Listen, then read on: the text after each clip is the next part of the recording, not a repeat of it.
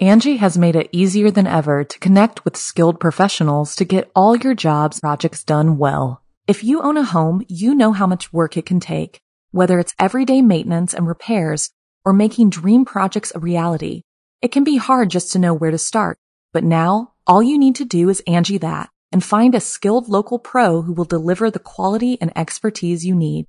Angi has over 20 years of home service experience, and they've combined it with new tools to simplify the whole process. Bring them your project online or with the Angi app, answer a few questions, and Angi can handle the rest from start to finish or help you compare quotes from multiple pros and connect instantly, which means you can take care of just about any home project in just a few taps. Because when it comes to getting the most out of your home, you can do this when you Angi that. Download the free Angi mobile app today or visit Angi.com. That's A-N-G-I dot com. The House of Elliott Smith, Part 3. I'm Jason Horton, I'm Rebecca Lieb. and this is Ghost Town.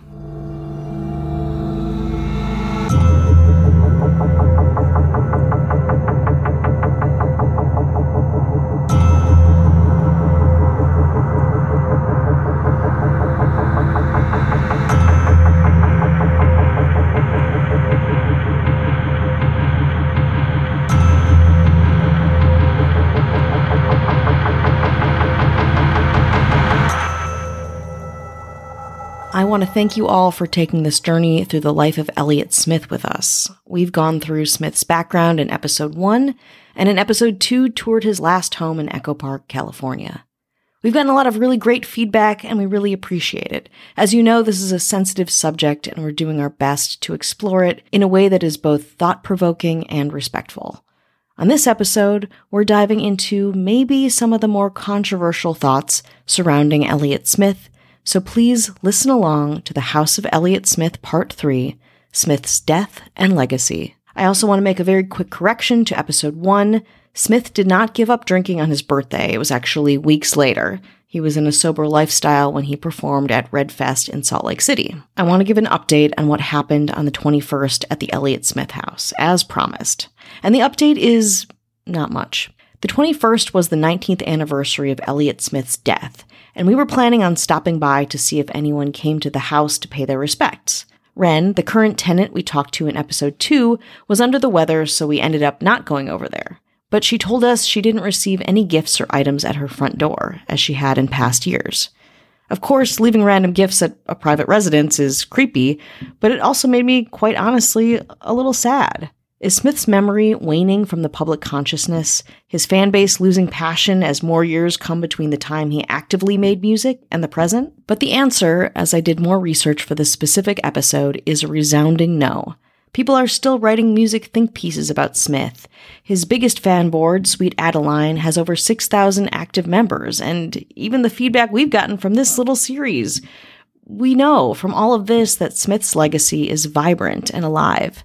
It really hasn't changed much, at least as far as I can see, since his death. This enduring and passionate fan base is what makes the great musicians great, and Smith, of course, is. I reached out to lots of people for this episode, and many got back to me, but declined an interview. Most of them said the same thing. Everything they've ever needed to say or could be said already live in other interviews, online or in publication. And I agreed. What else is left to say about the death of Elliott Smith that hasn't been said a million times before? The answer, honestly, is uh, not much. But after the many TV shows I've worked on and four years of doing this podcast, I do know that talking about past events and people can often empower others to speak up and share their memories and perspectives. And I'm all about that. Let's review what we know for sure. Elliott Smith was born on August 6, 1969, and died at age 34 on October 21, 2003. The 34 year old died from two stab wounds to the chest on his way to the nearest hospital. At the time, he lived with his girlfriend, Jennifer Chiba. The coroner's report, which we'll share on social media and in the notes of this episode, reported that at the time of his death, no traces of illegal substances or alcohol were found in his system, but prescribed levels of antidepressants, ADHD medications, and anti anxiety medications were present in his system. Jennifer Chiba called 911 and Smith dies on the way to the hospital. The autopsy was ruled inconclusive, or in the report's own language, quote, the mode of death is undetermined at this time. More specifically, in her report, Deputy Medical Examiner Lisa Scheinin concluded, quote, while his history of depression is compatible with suicide and the location and direction of the stab wounds are consistent with self infliction, several aspects of the circumstances, as are known at the time, are atypical of suicide and raise the possibility of homicide, including stabbing through clothing, the presence of incisive wounds, I hope I'm saying that right, possible defense wounds on one arm and one hand, and an unusual, quote, absence of hesitation wounds around the fatal injury. The report added the girlfriend's reported removal of the knife and subsequent refusal to speak with detectives are all of concern. You can check out the autopsy report yourself in the episode notes. As of today, Los Angeles Police Department's investigation of Smith's death remains open. That is what we, as the general public, pretty indisputably know. Where things diverge is when we call into consideration secondhand accounts of the people involved, the circumstances surrounding his death, and of course, a deep dive into Smith's own complicated history. From my research, the widely known beliefs and details surrounding Smith's death are based around the experience of Jennifer Chiba, Smith's live in girlfriend. I don't think it's going out on a limb to say that Chiba and Smith had a tumultuous relationship. Chiba was also no stranger to Smith's references and thoughts on suicide.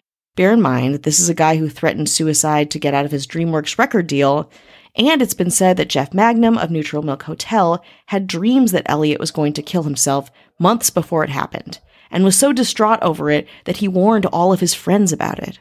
So there's that. On October 21st, according to Chiba, the two fought, she ignored him and locked herself in the bathroom. She then heard a scream, and when she opened the door, she sees her boyfriend standing in front of her with a knife in his chest. Chiba pulls the knife out, and Smith collapses. Then Chiba calls 911 and Smith dies, headed to the hospital. His time of death is listed at 1:36 p.m. I can't begin to understand the pain and trauma Chiba endured through all of this and still does. And I'm so so sorry that her life and legacy is so staunchly wrapped up in this, which of course it is. Her talking or not talking to law enforcement, press, or fans about the case continues to be her exercising her privacy, but also feeds into some of the theories around Smith's death. Theories that use the elements in the coroner's report to push a homicide versus a suicide. Now I want to introduce Liam Gowing, writer of an extensive spin article on the death of Elliott Smith entitled Mr. Misery. Gowing knew Smith personally and is a singer songwriter himself. His article also has one of the rare interviews with Jennifer Chiba, which proved very helpful as her insight is scarce, and like I said, interviews from her are few and far between. We'll talk more about Gowing at the end of this episode, and there'll be info on him and his music in the episode notes. Of course, this is a large oversimplification of Gowing's writing on the subject, but essentially Gowing's article talks to lots of his and Smith's friends, doctors, and law enforcement pointing to the crossroads of Smith's psychological trauma, addiction, and interpersonal identity, essentially him not wanting help, as the reasons for his suicide. And yes, he does think it was a suicide. He says Smith shows many of the clinical signs and criterion of suicidality a deep inner pain, psychological disorders that go untreated, difficulties with relationships, social attachments, and isolation. These symptoms are supported by psychologist Dr. Alan Lanny Berman, who was the executive director of the American Association of Suicidology and interviewed by Gowing for the piece. And in terms of the weird things from the autopsy, Gowing said Smith wouldn't be caught dead with his shirt off, for one. As for the possible defensive wounds, according to a close friend named Robin Peringer, Smith was a cutter, someone who cuts their bodies to cope with emotional pain, intense anger, or frustration, which might account for those wounds. Jennifer Chiba herself says in the piece, quote, The problem is that it makes people think, well, if he was clean, how the hell could he have done that to himself? But anyone who understands drug abuse knows that you use drugs to hide from your past or sedate yourself from strong, overwhelming feelings. So when you're newly clean and coming off of the medications that have been masking all of those feelings, that's when you're most vulnerable. So, Jason, I want to ask you suicide, it makes sense, right? If I take everything into consideration, it seems to be the most reasonable and logical for what it's mm-hmm. worth. And that might be easy for me to say, but all I can do is take all the information in and then also how I feel. A lot of it is yeah. how I feel. It's just how I feel. Truly. Although that doesn't mean that there's not other variables or pieces of information that we don't know. Yeah. I feel like there's unanswered questions possibly, just mm-hmm. because I feel this way doesn't mean every question has been answered. Every piece of information we want is available to us. Mm-hmm. I also don't think that it's an absolute answer necessarily, but mm-hmm. it's the closest one that I can come to. Yeah, absolutely. I think we've ingested so much information on this case, and there's so much to consider, and there are things that don't make sense. And delving into that for this episode certainly opens up a whole other world, really. And it's it's hard to reconcile. It's very hard to digest it. I still am, honestly. But I want to introduce someone who does not agree that it was a suicide. Her name is Alison Camus.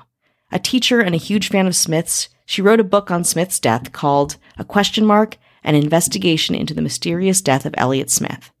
She believes Elliott Smith's death to be a homicide. But before we get into that, let's take a break.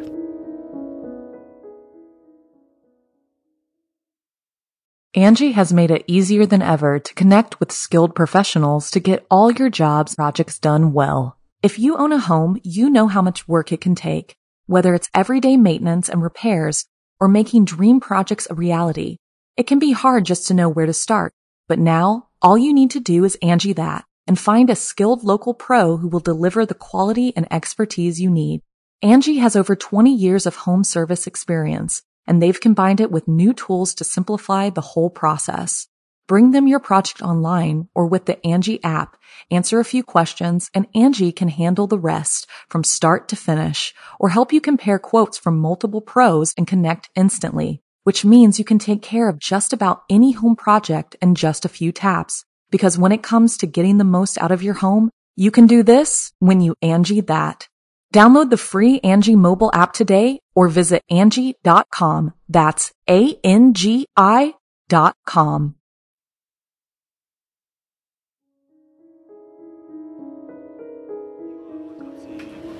Because if you read the autopsy report, you can read the cause of death is exsanguination, which means that he, he lost all his blood. So she removed the knife and probably waited some time, and he had no more blood left, or very little. I mean, I read some studies about people who stab themselves, and usually they can be saved, especially if somebody is there, because usually when you stab yourself, you're not going to stab yourself very, very deeply because it's so hard to do. And if somebody is there, you can be saved. Camus, who has done extensive research, but like myself, came across some serious red tape while trying to interview friends and family, believes that Smith was killed by Chiba.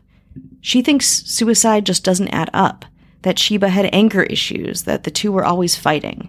She also talks about how, the day of Smith's death, she feels that there are some inconsistencies, especially with the timeline. Also, that Chiba was having cell phone issues to contribute to this inconsistency in the timeline and couldn't call 911 right away, or maybe wouldn't call 911 right away. She said to a member of uh, Elliott's family that uh, there was a delay in the ambulance uh, because her cell phone was not working. This is what she said. That's very bizarre because if somebody is bleeding to death, I mean, you go to the neighbor, I mean, you find a phone. I mean, you're not going to wait because your cell phone is not working. So it's it's I don't know why why she said that, and to me it seems very strange. And the neighbor I talked to also said that um, that's kind of strange, but he said that he heard a screaming. He heard the screaming, and then there was a long silence. And he, he said that's weird because suddenly it stopped. So maybe the sta- stabbing occurred at that time. It's a possibility. And he left to have lunch. It was in the middle of the day, and when he came back, the ambulance was there. And he said, "Well, but I left for hours." She also says that there was no hesitation wounds on the body, self harm that is typically found on a victim of suicide by self infliction. And the stab wounds themselves, I mean, the stabbing through the clothes, the hesitation marks are absent. They usually uh, are there when people stab themselves. And actually, stabbing yourself in the chest, it's rare. It's very rare. Most of them are not in, done in the chest because it's really hard because you have bones, and going through the bones uh, requires a lot of strength and, and, and determination, and it's, it's extremely rare. So he had sternum injuries also, which are suspicious. And it, I mean, uh, the, the second stabbing was very deep, seven inch deep.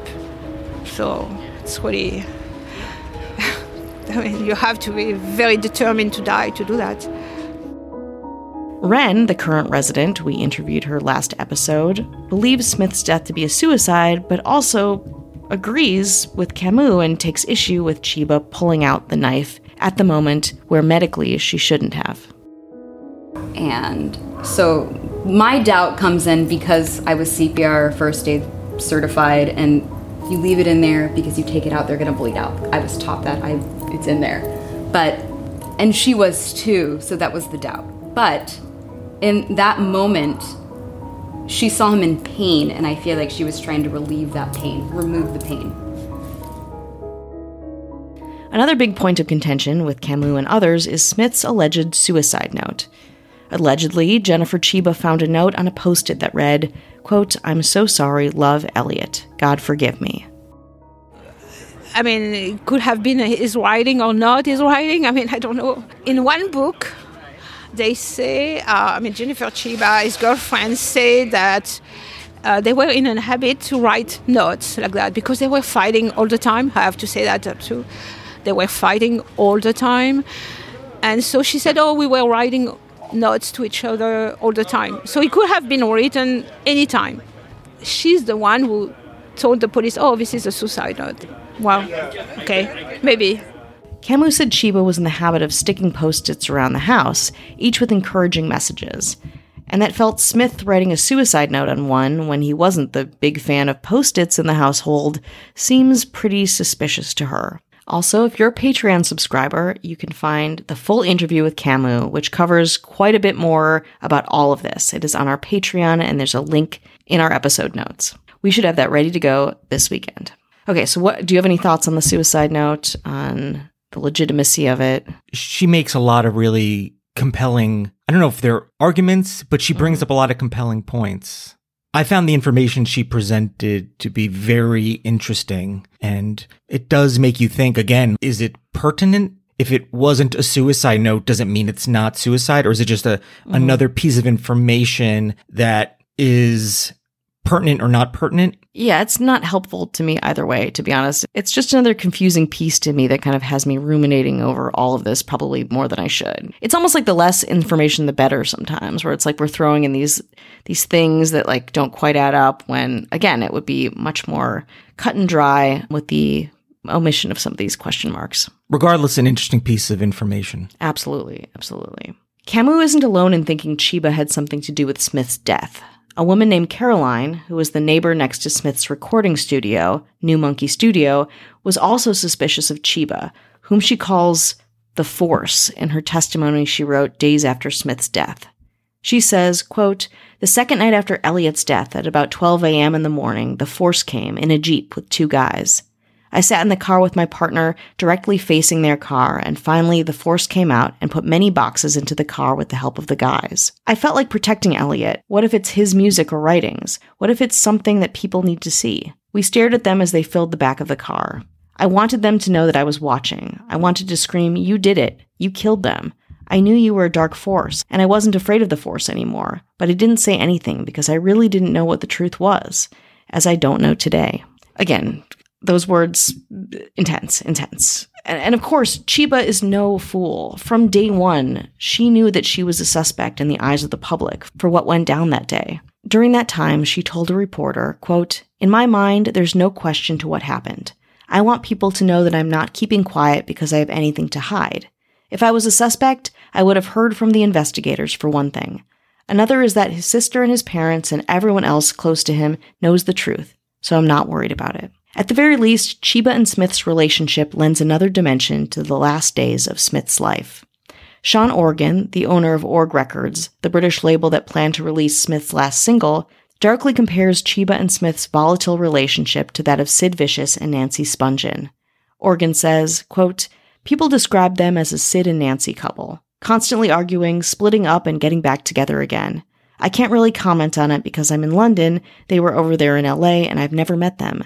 The stories that were coming back were yes, that it was a crazed, druggy Sid and Nancy situation. Again, pretty fucking harsh words spoken from a source that was far away and did not know the couple where they were at.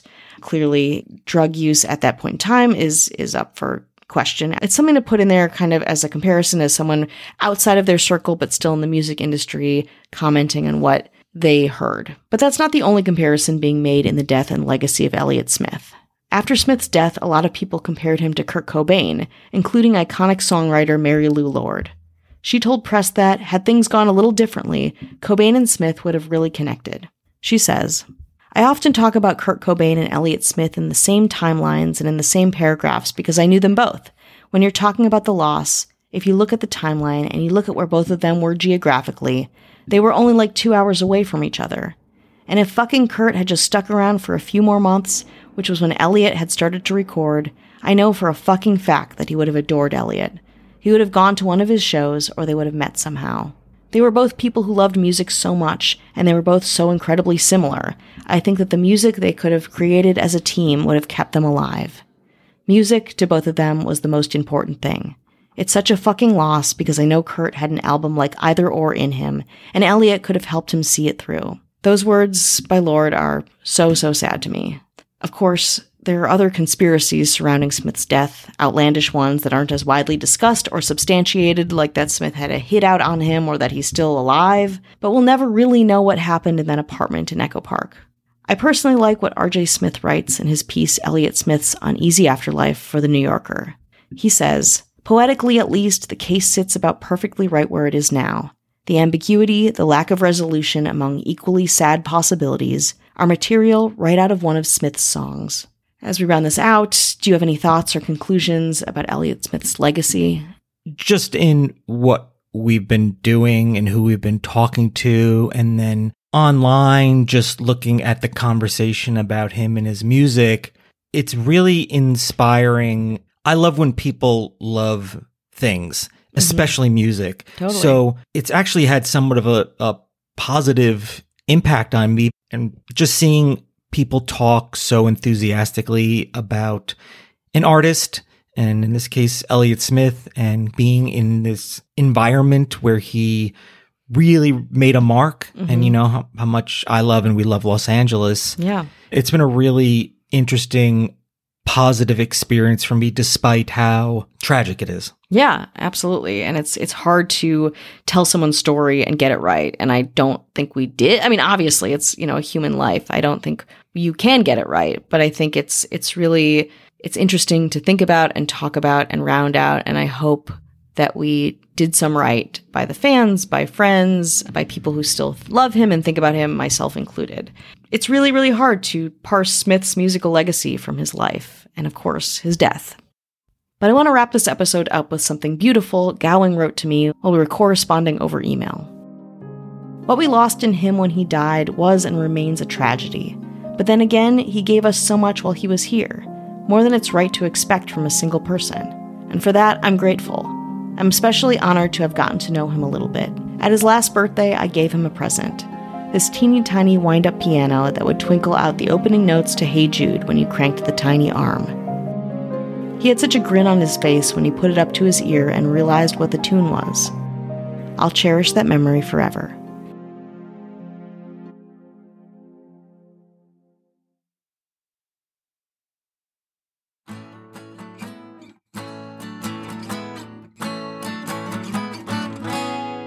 For each of these episodes, Ghost Town has donated in Smith's name to the National Alliance on Mental Illness. You can donate or get involved or find support and resources at nami.org. Liam Gowing's DIY double album Motherload will be released on November 15th, and music from his album is sampled in this episode. You can find him and info on his music in the episode's notes. Alison Camus is a teacher and an author of A Question Mark, an investigation into the mysterious death of Elliott Smith, published by Genius Book Publishing out of Los Angeles. Her book can be found on Amazon or wherever you buy books. We want to thank Liam and, of course, Allison Camus, our producer Brian Fernandez, Ren Maddox, and everyone we corresponded with for this piece. Links and bios can be found in the episode's notes.